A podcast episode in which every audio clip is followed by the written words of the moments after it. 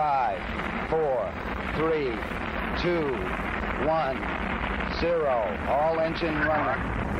Liftoff. Hey, space enthusiasts. In this episode, we'll talk about predicting extreme weather. We scheduled this episode recording a while ago, and it actually was not the plan to make it coincide with Hurricane Ian, but there you go. I guess it's timely. I also hope that all of you who are on Ian's path are or stay safe and sound. My guest today is Dan Harkins, the COO of Tropical Weather Analytics, and he'll tell us all about extreme weather and how their proposed satellite constellation may help us predict it. Enjoy. My name is Raphael Roettgen, and I'm an investor and advisor to space companies. Just as a reminder, this podcast is for informational purposes only, and nothing should be taken as investment advice. This podcast is sponsored by Nano Avionics, a satellite manufacturer and mission integrator. Their technologies enable many space companies worldwide to offer services that improve life right here on Earth, such as providing global connectivity, conducting Earth observation, or contributing to scientific discoveries. Check them out and also check out my episode with their CEO and co founder. Sadly, I am not a rocket scientist, but I'm an alumnus of the International Space University. ISU offers a number of educational programs about space worldwide. Check them out at isunet.edu. And just some final things before we start the episode about ourselves. If you enjoy the podcast, please leave us a five star rating on your favorite podcast platform, such as Apple or Spotify. If you want us help expand our work, you can do so and support us at www.patreon.com forward slash space business podcast. And we'll also put that link in the episode notes. And lastly, you can follow us on Twitter at podcast underscore space. Hey, space enthusiasts, welcome back. It's time for another episode of the Space Business Podcast. And it is a business episode, which means we're interviewing an executive from a space company. Today, I'm very happy to welcome Dan Harkins, who is the CEO of Tropical Weather Analytics. Welcome, Dan. Thanks for having me on, Raphael. It's great to be here. Great to talk about uh, what we're doing. Yeah, I'm, I'm actually very interested in, in talking about weather. It's something we should have done already. We've done to some extent in some other episodes, but never really on a sort of you know pure play basis, if that that makes sense. So, Dan, why don't you start off giving us the the elevator pitch on tropical weather analytics, please? Oh, it's uh, it's a long history, but uh, we're commercializing a technology. So uh, basically, our vision uh, for this mission is to leverage about $100 million worth of NASA funding uh, into providing earlier, more accurate hurricane forecasts, but also by collecting polar wind data in other areas that just aren't covered by wind measurements, we can improve all weather forecasts. So, uh, you know, our mission is just to, to save lives and save billions of dollars worth of damage because of climate change. Um, even if we, you know, stop the missions right now, we still have the problems of what's happening at the moment. And you're even seeing it right now. There are several hurricanes going. Um, there's just not enough assets to predict uh, so we just need to improve that picture and have more observational capability, and that's what we're trying to bring. Yeah, so it's funny you, you mentioned NASA. I'm going to ask you about that 100 million in, in, a minute as well. But but NASA, of course, is trying to currently still launch Artemis One, and I think that has currently been delayed um, because of uncertainties about the weather, and it seems to be going kind of back and forth. So it seems like even NASA doesn't have sort of a perfect um, weather uh, uh, prediction capability. Well, in, in fact, not just uh, Artemis, but uh, they launched um, hurricane satellites, CubeSat uh, not too long ago, and unfortunately, those failed. Those were using something very different than what we use. We are not sensor based. Um, ours is based on two satellites, just a off the shelf space camera. And it's all in the processing of how we get the images, collect the images. And then it's our algorithms and our model of hurricanes and um, vertical and horizontal winds.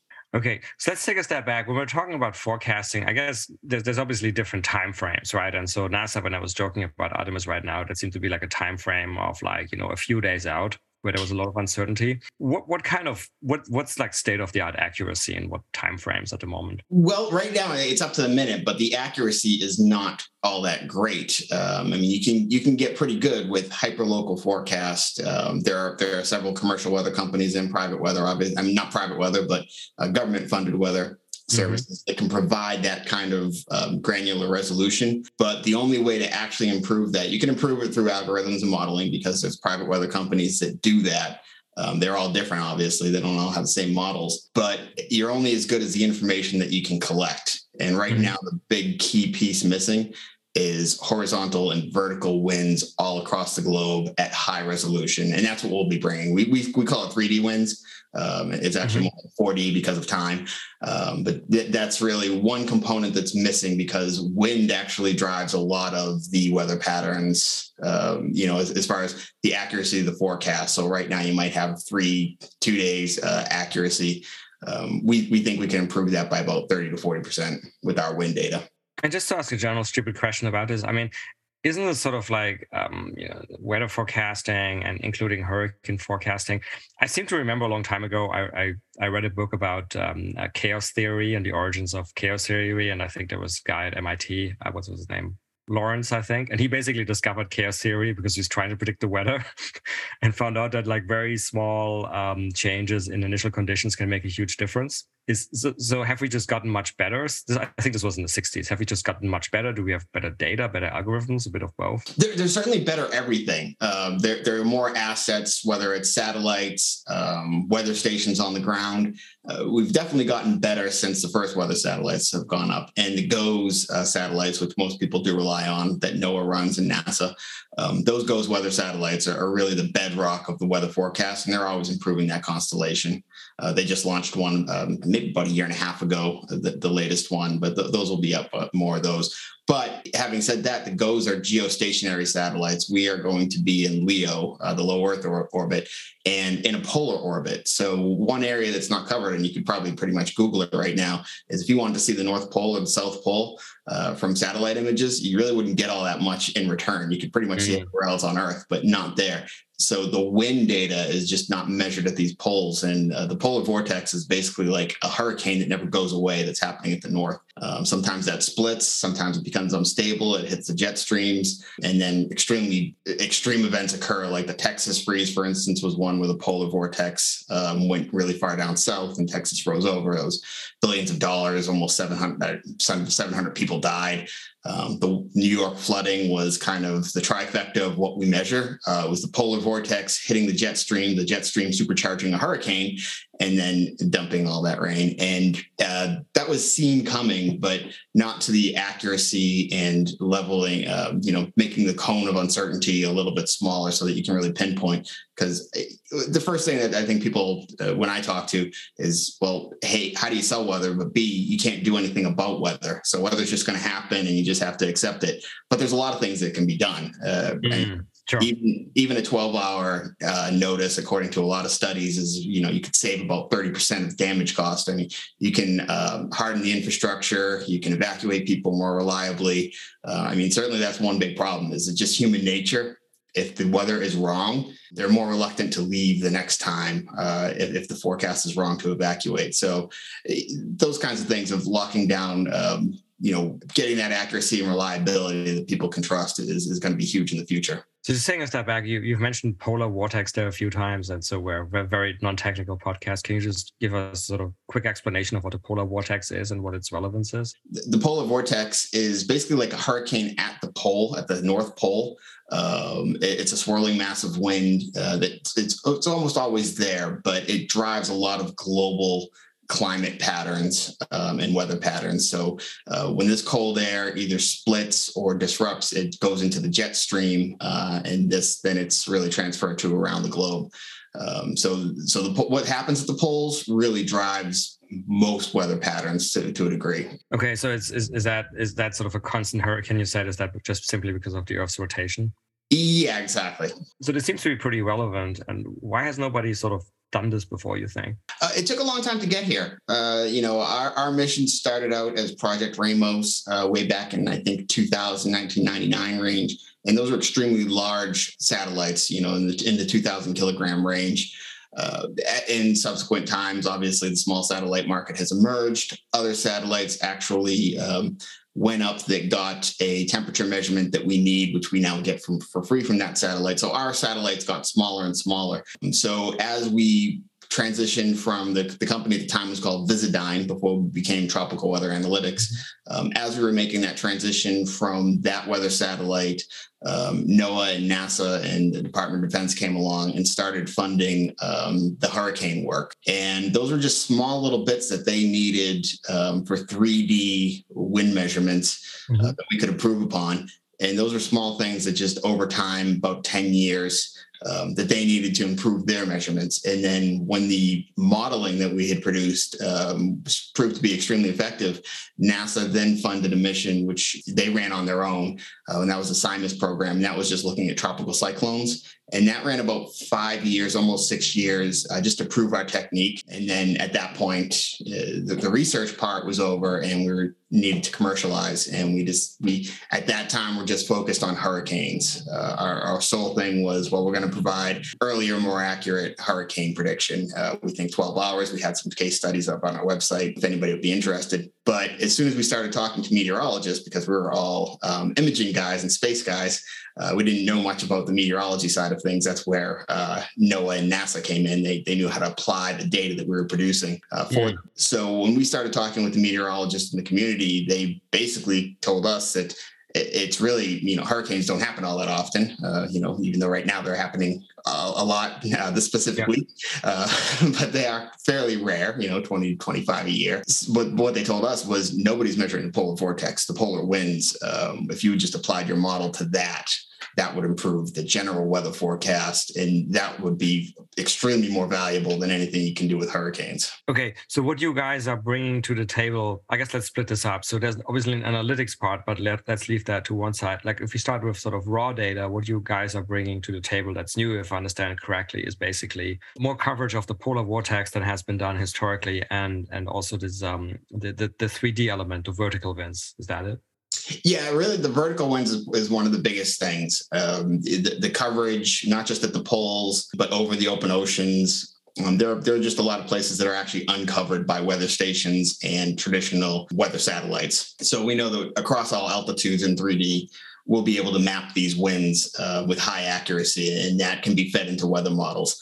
So what we do is we provide two, well, three kinds of things. Uh, the first thing that we provide is the big data products that meteorologists would then use. So this would be 3D images of the actual cloud feature. So we measure clouds. So mm-hmm. any, any sort of cloud feature doesn't necessarily have to be a hurricane. Um, even wildfires, for instance, we could actually apply our model to wildfires. So we take these images, and with those images, there is also a listing uh, numerical data within these images of the wind velocities across all altitudes and what axis these winds are in. So uh, there's only about 300 meteorologists in the whole world that could actually take this data, put it into a model, and produce a forecast. Mm. So that that's our, our big data product, which would be a, a, large, you know, monthly subscription for that they could use. And, and from there, we know that the hurricane forecast, the US is really the only country that has a fleet of Hurricane Hunter aircraft. So we could bring hurricane forecast to there's 20 countries that are vulnerable to hurricanes. So we could actually bring an end-to-end solution for them that would be similar to the Hurricane Hunter observations.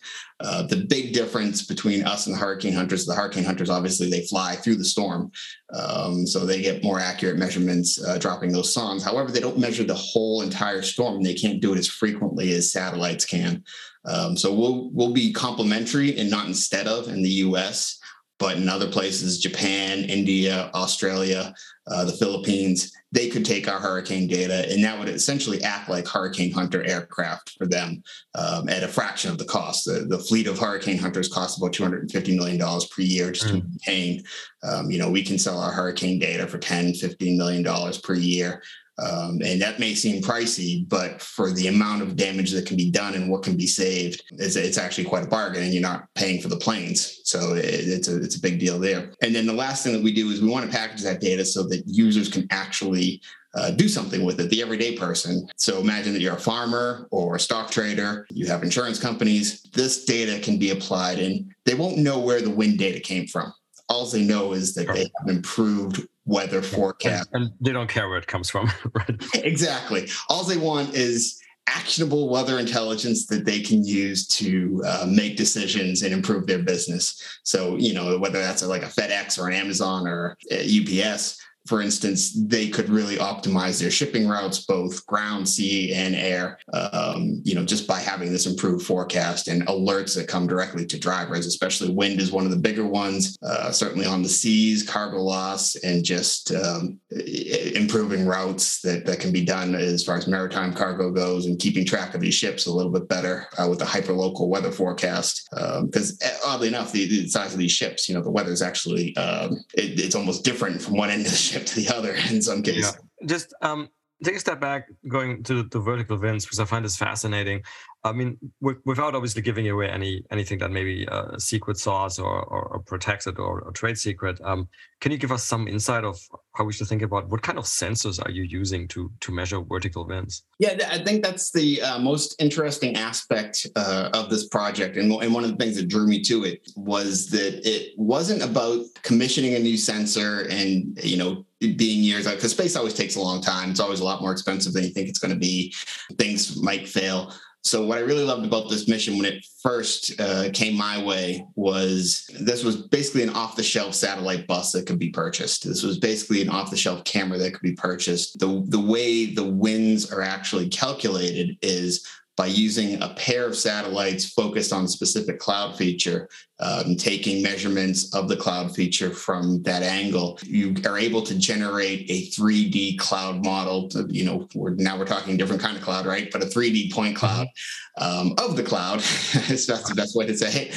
Um, and and from there, what you have is uh, not just these amazing images that show um, the detail of the features in 3D, but there's a numerical model underlying all of that in the cloud features and that's done through uh, the algorithms that have been developed and the modeling that's been developed to calculate that vertical wind and even the horizontal wind uh, okay. Okay i think i got you. So it's not like you're measuring wind directly you're measuring features and then uh, through experience you can basically infer that there are winds going on. Is that it yeah, exactly. So, so very different from uh, any, any, type of radar, and maybe the closest satellite, although it, it's it's sensor based, um, is the Aeolus um, ESA's mission, which um, has, has outlived it, it's actually it was a proof of concept. It's outlived its mission life, but it's still going. That's one that's returning wind data from the poles, um, not quite at the size and not the resolution that we will provide, um, but that might be the closest analog to what we've do what we're doing. Oh,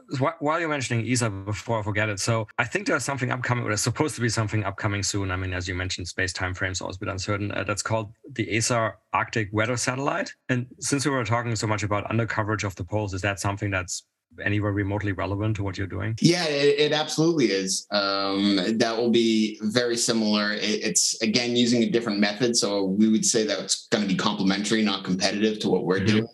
Um, and especially when it comes to weather, um, the more data points, the more collection you can get, the more observations, the better the weather is going to be as far as forecasting if you take that philosophy, does that not mean that sort of like, okay, ideally a model should combine all of these different sources like ESA Arctic Weather Satellite, your source, um, to produce these models? But um, just remember, so are you guys proposing to do the models yourselves in house as well? Or uh, would you leave that to other people? Because there's established weather forecasting um, companies like um, Tomorrow.io and people like that, right?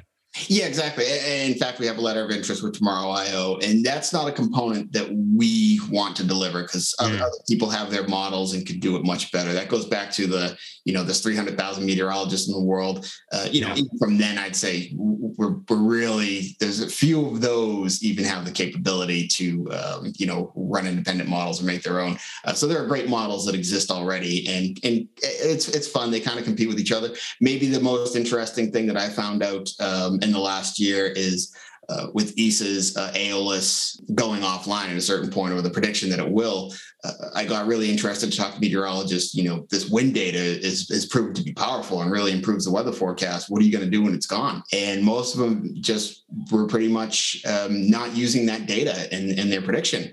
I, hmm. I found that kind of fascinating and odd, but I think uh, you know that's exactly you hit upon the point of shouldn't we collect all these things and, and have them in one place? That that would be the best, uh, uh, I think. But there are also independent assets that private companies have, whether that's weather stations on the ground um, in, in, their own radar. So to a degree, it's not possible to have everything, but I think this is going to be one of those things that you know would over time prove out um, that you would need it if you're going to run a good weather model. Okay, but so as a part of my background as being a trained data scientist as well, so the fact that those guys said they're not using it does that not um, worry you because i mean that's like why are they not using it do you think that's a issue that they are not educated, have not been educated about the relevance, or they think it may actually not be relevant, which obviously would be much much worse. Uh, yeah, exactly. It would be, it'd be terrible for us if it wasn't relevant. I I think uh, I'm not exactly sure. I haven't gotten to the bottom of why they would not, because to me, I considered some of the ESA work uh, to be landmark. Changing everything that we might know because of uh, you know they did study of with the wind measurements and without and showed a market improvement of their weather forecast. So i thought you know everybody would adopt this.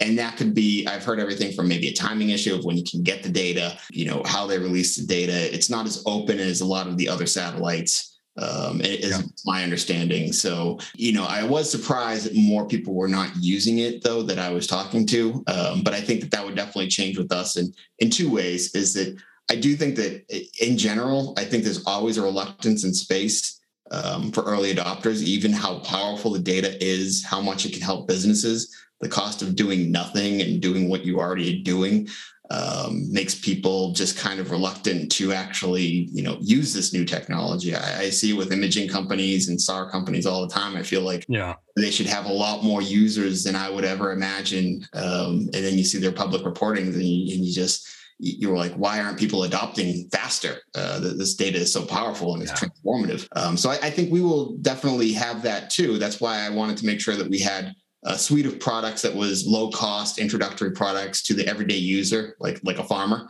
um, or like a stock trader. Yeah you know, it's just an improved forecast that they can use uh, in their everyday life. But um, you know, getting people to adopt our, our, technology, we really have to be out front because weather is consumable. It happens all the time, so that's actually a good thing. So what you can do is make these forecasts, and maybe nobody's listening to you at the time that you're forecasting, but after the events, you can show, you know, this is what you could have saved. This is what you could have prevented. This is how this could have helped you, uh, either a business case or, you know, reducing the humanitarian aspect of, of, of weather. And that just happens all the time. So over time, companies are going to see that, oh, you know, we, we can actually um, save money. We, we can actually make weather work for us. Um, so we really have to. That, that's our a big focus for us is going to have to be proving it as we go as weather changes. Yeah, no, and and and, and in fairness, I guess you know the more I think about it, and I've been speaking to quite a few EO companies as well. I, I think we're still early on in EO in the sense that on the uh, customer side,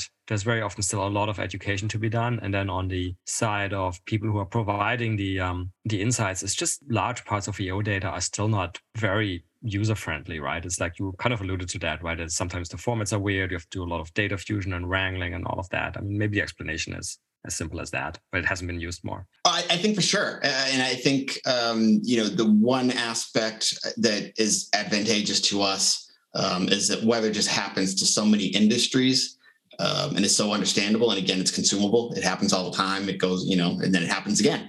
Um, so you can really make the case a little bit better from a business standpoint, or you know, again, every government, every military relies on weather too. So as you're building up the data of this is what happened, this is what you could have prevented, this is how you could have profited.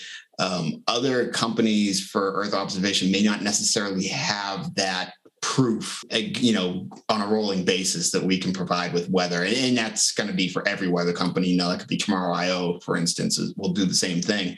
And that's why I always worry about the, the big data for us is a little bit more interesting because the meteorology community meets a lot. They have their, you know, they're they're focused, and we know where to get them. We know where to talk to them and get in front of them. Um, whereas in Earth observation, in a lot of other ways, it's kind of like small segments that you have to sort of make your case to all the time, and that's a really heavy sales and marketing yeah. and PR lift. Um, I think that's why there's the early adoption isn't isn't quite there. So you've mentioned agriculture, you've mentioned the military. Where do you guys see your sort of in summary your key customer segments and, and, and where do you think it's going to start? Well i think for sure uh, industries like insurance we, we are going to fo- there's 20 industries that are impacted by weather. We really want to try to focus on six that we think we can handle uh, immediately that will will be helpful. Oddly enough we know we will help the satellite industry uh, quite a bit because it costs a lot of money to task these satellites and get them on a schedule. Mm. And guess what? Clouds are in the way, you know. Whereas we're the exact opposite. Clouds are our friends. Um, we need we need clouds to get our wind data. If there aren't any cloud features, we actually, you know, we, we can't measure anything. Um, but thankfully, the Earth is covered by clouds, you know, 67, 70% of the time. Um, so we'll never run out of clouds, but we can help the satellite industry quite a bit by having a better cloud forecast, which then means that um, their window of opportunity to get features for their customers can be improved. So we, we know we can save them money. So that's a big um, application for us that I, I think is just going to improve the entire industry. And uh, after insurance, stock trading, um, agriculture, uh, certainly maritime shipping is, is one of the better mm-hmm. applications for, for me um, that I see because there's an existing customer base of AIS companies that are providing this service um, and having a better weather forecast can help these existing customers. So you plug kind of right into their database of, let's just say, there's probably about eight to 12 million AIS customers, just off the top of my head, I would say, um, provided by different companies. Mm-hmm. So you know what differentiates one AIS provider from another one could be a more accurate hyperlocal weather forecast that helps their ships help them with routes help them not lose cargo. You might have remembered the suez canal incident um, a while back. Uh, that was wind driven uh, to a degree and also the, the weather forecast um, for really seeing the levels of the water um, impact shipping rates, how much you can put on a boat, um, and, and, what you can charge customers. So having that like hyperlocal um, specific forecasting could help these companies a lot. And again, um, they're already buying a service, so it's easier to tap into and show the value that can be added with uh, you know this kind of weather service. And what's your what's your go to market? Is it sort of you guys? I think, um, and, and, you can sort of talk about this a little bit, I suppose. I think you guys planning on flying uh, two test satellites, and then you're obviously going to start producing, I guess, first data. Are you sort of waiting for that, and then you are um, um, commencing your go to market, or is there something you you can already do, like using third party data? We could actually go to market now because we do have weather partners already that already have developed products um, that we would love to sell. Um, but we're, we're focused on understanding those product suites, how we can reach the market, and how we can improve. But in order to do that, because what's the, the differentiator? And I'll say there's three big companies uh, for private weather, and those would be um, IBM's the weather company, DTN and, and AccuWeather, and soon to be Tomorrow IO, I would say you could add that into the category. Um, so, what's the differentiator of how they produce for their customers? Um, and it's going to be what the better or more reliable weather forecast in the future. That's how they will differentiate. Right now, they're you know when I talk to people, they all think they're very similar.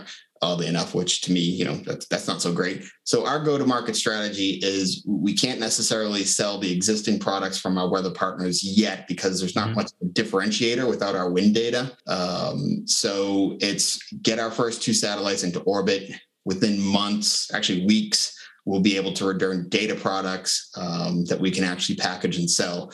And so we will first go to the experts um, that will use this to, to produce value added data. And that's the meteorology community for us, yeah. uh, that 300,000 that I was talking about earlier. And after that, um, shortly, you know, we're within six months, our, our next go to market strategy would be um, picking one type of app that already exists, um, whether it's the, a farmer app or a stock trading app or one for insurance, um, something that exists already that we can then plug our data into uh, to improve that and then expanding that market. Yeah. Um, I forgot to ask you when you were talking about industries before. Um, how about aviation? Is is that relevant to aviation? Oh well? yeah, I can't believe I haven't talked about aviation.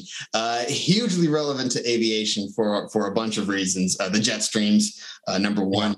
Uh, the resolution of the jet streams, um, you know, the, the way that those are taken, the balloons, I think, go up uh, twice a day uh, from four points. Um, and then obviously the planes themselves measure but the resolution that's measured is, is, on the kilometer scale. The planes in the mm. stream fly closer than that. Um, we are at 100 meter plus or minus um, scale. So, uh, you know, uh, the difference between a kilometer of uh, uncertainty versus 100 meters of uncertainty is, is much better. So, we're going to have a huge impact on aviation in that way. That would be safer navigation of the jet streams, which you think, well, we're already doing that already and it's pretty safe, right? Uh, climate change says no. Uh, it's going to make things a lot worse, a lot more unpredictable uh, right. moving forward. You know, there's nothing we can do about that. So we got to have something to make that safer. Uh, the other thing is, you know, which I just always love to say, is we open up Santa Shortcut. Um, flying over the North Pole, those aviation routes um, are really not um, uh, taken advantage of the way they could be. Uh, they're shorter, they can save a lot of fuel, um, but they're dangerous at, at, the moment because of the polar vortex, uh, because of the conditions there, and because yeah. the lack of monitoring. You know, there's not many Arctic stations. Um, there aren't any satellites that are getting the wind data or a lot of the uh, weather data. So that's where we would be a, a key component, uh, especially for the military. That would be a big deal to open up Santa Shortcut.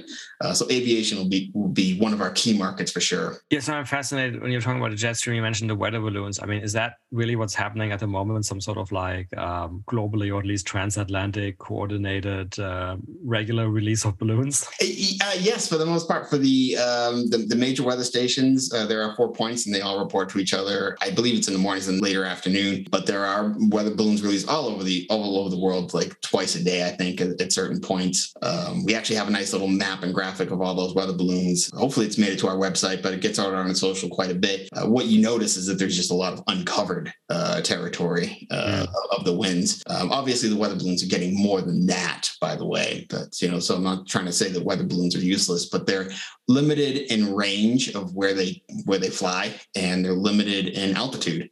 Um, so we're going to be covering, uh, adding an area of coverage to that. Like I said, it, it's not competitive. It's it's certainly complementary again. Yeah, and I guess I understand the the sort of lack of coverage specifically what for what you're doing, but I guess there's a lot of there's a lot of EO satellites flying um, polar orbits for obvious reasons. Is that so? Do you guys actually need your own satellites or could you host on somebody else's satellite? Uh, so we tried it every which way. Um, that was at first we thought that we could actually uh, do it with one of the major constellations that that's up. Mm-hmm.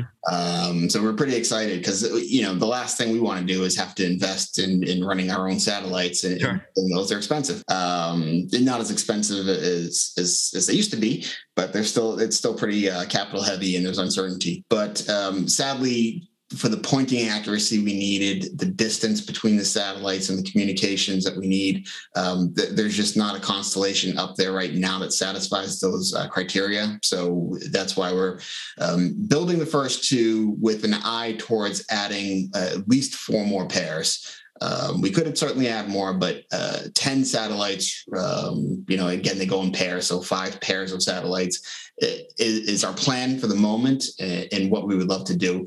Um, you know, and our, our goal is to just launch the first two, return our data product, um, make any changes that we may need, and then the next uh, four pairs immediately. So it wouldn't be um, a slow growth. We would really want to add those pairs as fast as possible because the data product becomes so much more valuable with the frequency uh, of revisit time um, from two to satellites to 10 satellites. So uh, that's where we're trying to go with that. Okay.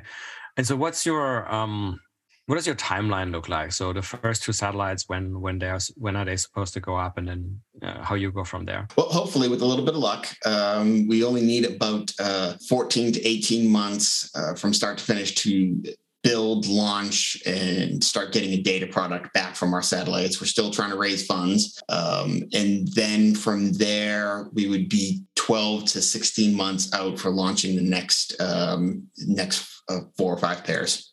We might have a, a an additional pair, um, you know, just just in case uh, at the ready. So it depends on how how things work out for that second launch. Gotcha. And so you're fundraising right right now. How's that going? We are raising right now. Uh, it's going pretty well. Uh, we had raised about 500,000 in seed money previously. Um, this is so we're a little bit of a strange company in that uh, NASA and DoD and uh, NOAA has already paid for the research aspect of it. There was more than 100 million dollars invested from there um, to get us to where you know we could commercialize. So we really only need um, you know six million dollars to get our first two satellites up and launched and ready. Um, even less than that if we just count the satellite part of it and not you know running everything else. Yeah, sure. So and right now we are actually raising on uh, Spaced Ventures which is an online platform that allows um, small investments so that uh, you know companies can do big things. Um, so we, have been pretty excited about that. That raise is going really well. It gets us uh, close to our goal of getting our first two satellites right into production um, which will save us a lot of time if we can start now. Um, you know, rather than a year from now or even a couple of months from now, we know that we can be ready to get on for uh, for a rocket to launch a lot faster. So we're extremely close to that. We're really about less than hundred thousand dollars away from from getting our first two satellites in production. Terrific.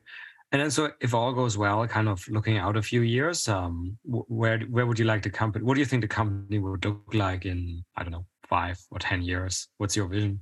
Uh, five years will transform the uh, face of weather. Um, every time I see a hurricane on TV, I will see uh, pictures from our satellites actually driving the coverage as well as the forecast of it. Uh, I'm excited about that because that saves lives. So those are earlier forecasts, you know, more reliable forecast saves lives. Um, so that that's that's number one. And the other thing I see is just transforming these industries um, by giving them better tools to deal with uh, the climate crisis that's happening right now. Um, whether, you know, that's droughts, that's changes in weather that we just, you know, the historical weather um, models just aren't what they used to be for predicting what's going to happen in the future. So we want to bring some certainty to that and just reduce the costs that injured industries are, are, you know absorbing right now due to weather events. Is there is there anything else in weather that you think where there's a gap? So um, I think I've noticed recently we had quite a few announcements of companies uh, wanting to put up microwave sounders um, so I, I guess the, pro, the, the actual ESA Arctic weather satellite we talked about that's an example. But I think Spire also came out uh, recently said we're going to do they're going to do microwave sounders. Is is that something interesting as well? Oh, absolutely. So microwave sounders, uh, the more of those, the better um, and hyperspec. I, I have long um, been on the hyperspec train. I, I, would love to, if the company evolves uh, fast enough that we could actually do our own hyperspec constellation. I think somebody has beaten us to the punch. There, there's a lot of hyperspecs um, that are going up. Uh, there are some already in, in orbit, but there are constellations planned. Um, but that's going to be huge for um, not just weather forecasting, but for some on the ground measurements that can then be put um, together with weather to help, you know, again, like vegetation coverage is, is a big thing. And that affects what mining, sh- logging, shipping, uh, farming, uh, you know, just resources in general. Um, so so that, that'll be huge to get that up there. And then weather is kind of like how do you manage those resources that goes on top of these kinds of hyperspec things. And then and the other thing that I would love to see is um, there's one satellite constellation now, but boy, methane emissions tracking, uh, uh, you know, mm. that goes into weather because, you know, where did it come from uh, to, a, to a level that's precise in finding out where these emissions are coming from. Um, you know, I, I think that that would be a huge deal because emissions a lot of times you know people think that companies just want to you know just emit willy-nilly uh, these oil companies don't care the emissions actually cost them money cost them hundreds of millions of dollars a year uh, if they have a leak or things like that. So I, I, think that the monitoring of methane emissions is going to be a, a huge uh, application for you know for hopefully what we want to do. You know, saving lives and you know, trying to trying to reduce the damage to the planet. Yeah, and you're saying the, the, the measuring of methane emissions that's that's currently a gap, or it could be better. Yes, uh, there's there's one satellite constellation now, but um, there's one or two in the works. I, I believe, um, and, and, I think that that's a huge gap for sure. Um, and you know, it, it's not like a, a, name and shame. Hey, we know that this company's doing this and this company's yeah, doing that, yeah. but it really talks about um, production, reducing those leaks, and also it, uh, methane emissions. It, it's really kind of like a real time monitor that's independently verified um, of what companies are producing um, in, in real time. So I think that that's really exciting to me. I think that, you know, I talk about stock trading a lot and, and, and commodity trading because weather impacts that so much. Mm-hmm. But boy, if you combine weather um, with this this emissions and pro- as as a, product, as a way of productivity, um, you'd really have an eye on the market to understanding what's happening uh, economically. Yeah, yeah. And speaking of those greenhouse gases, um, is there a way that the data you will be producing, um, again, the vertical winds and all of that, like maybe the longitudinal data, is that going to be relevant, useful for um, climate change analysis? It will be, uh, you know, and, and I'll, I'll, say that's a failing on my part um, to understand the impact there. um, because it, it, it seems like the the producers for the most part, don't feel the impact of climate change as much as um, the people that aren't producing. Um, and our wind data will certainly unlock that a little bit. And um, I, I don't think I'll like what we find. Uh, you know, knowing knowing what I know already, but um, I, I, think that's going to be uh, it, will it'll be a powerful way to analyze that aspect of of things. Um, but I, like I said, it, it's it's just the the producers aren't really feeling the impact as much uh, as what we know already, um, and I, I think our wind data will prove that out to an even higher degree of um, you know certainty. I just realized um, I forgot to ask you at the beginning. You sort of mentioned at some point in time you liked this project when you came to it, but how did you come to this project? Uh, so a few years ago, uh, so I've been on the satellite bus manufacturing aspect uh, of okay. things. Um, and when you're, you know, a manufacturer of satellite buses, the first thing you have to do is understand what's the business case of this satellite project, um, or is there a business case? Because obviously, if you're building one or two satellites, um, that's a different price than if you're building 100 satellites and understanding if their business model can scale to you know 100 satellites whatever. So these would come across my desk all the time things that i would have to quote things of that nature. And this just happened to be one of them that, that came across my desk and i thought well, a, a, lot of people are trying to do weather satellites. So, you know, I don't know that this is all that different uh, until I started talking to somebody that was actually putting up their own weather satellites. And they said, oh, no, you, you should go back to that because th- this hurricane aspect is, is a real, it's a big deal. And what they're doing, it's not sensor based. Um, it's looking at the clouds. So there's they, they actually eliminate a lot of the problems that um, traditional measurements are, are going to um, have a hard time tackling. So they get there mm. a little bit quicker. So then I went back and I, I, revisited it and I started talking to the team a little bit more about what their you know what their vision was, how the technology worked, and learned more about it. And then I, I got involved. So that was nearly three years ago that I uh, came aboard. Okay, yeah, I'm asking this because um, there's there's a couple of questions we always ask at the towards the end of the podcast. And so I'm going to ask you the first one now, which is basically if, if you weren't doing uh, tropical weather analytics, um, but you have obviously space background, as you mentioned, satellite integration, um, what else might you be doing in space, assuming that you think space in general is an exciting field to be in? No, definitely is. So I, I got into space almost a decade ago because um, I was developing biophysics instruments um, and people were putting them up um, in space. And I said, Ooh, I want to start going to these space conferences. So it was really an excuse for me to start going to uh, space conferences and seeing what was happening. And the small satellite industry, um, you know, drew me in immediately. And I, would go back, this is almost back in 2000 ish, 2010, yeah. um, that I started really getting interested in the small satellite when it was really just, you know, kind of starting. So, and to see some of these shows that kind of didn't exist or were so small, you know, grow is amazing. So I would definitely have been in space one way or the other. That this one, just in particular, I, I, couldn't imagine ever having the chance to have so much of an impact with a satellite mission as this one um, because it takes so much money and so much time to get here. And that already happened, you know, that, that already, that part already occurred. So it was like, well, it's just a small satellite project that actually just leverages um, years of knowledge, hundreds of millions of dollars of funding, uh, mm-hmm. and they're ready to go. So that was, that's what drew me to this particular project. But I would definitely be in space um, in some capacity on the satellite side uh, if it wasn't here. On, on the satellite side, being sort of satellite integration or specific payloads or uh, yeah, I, I think I, am always interested in the payload. I, I think that's maybe the biggest uh, thing is you know what's what's going to fly, what's new. It, it's just so interesting to me what people think up, um, and then the applications that can flow from there. And then you know it happened to us. There are applications that you don't even know about until you start talking to certain segments uh, out there in, in different industries, and then all of a sudden people tell you you know big things like well you know forget about hurricanes. You know just measure the polar vortex. Uh, those winds aren't aren't, aren't my models. Um, so I think it's really exciting for those. I think that uh, it's just a fusion of engineering and discovery, and then it goes to space. Um, it's just it, it's, it's, it's exhilarating. It's it's really exciting when you think about it. Yeah, no, for sure, agreed. Okay, final question we always ask is um, is about science fiction and. Um, you know, do you like science fiction? And if so, any favorite science fiction? It could be anything. Could be movie, uh, TV series, books? Well, I'm certainly a, kid from the Star Wars uh, age, so that that obviously got me um, in, into it first. Uh, and then that always led when I was a kid, there just wasn't, you know, now there's so many things available. When I was a kid, you had, the, you know, one Star Wars movie and then that was it for mm. a long time. And then the other two, maybe.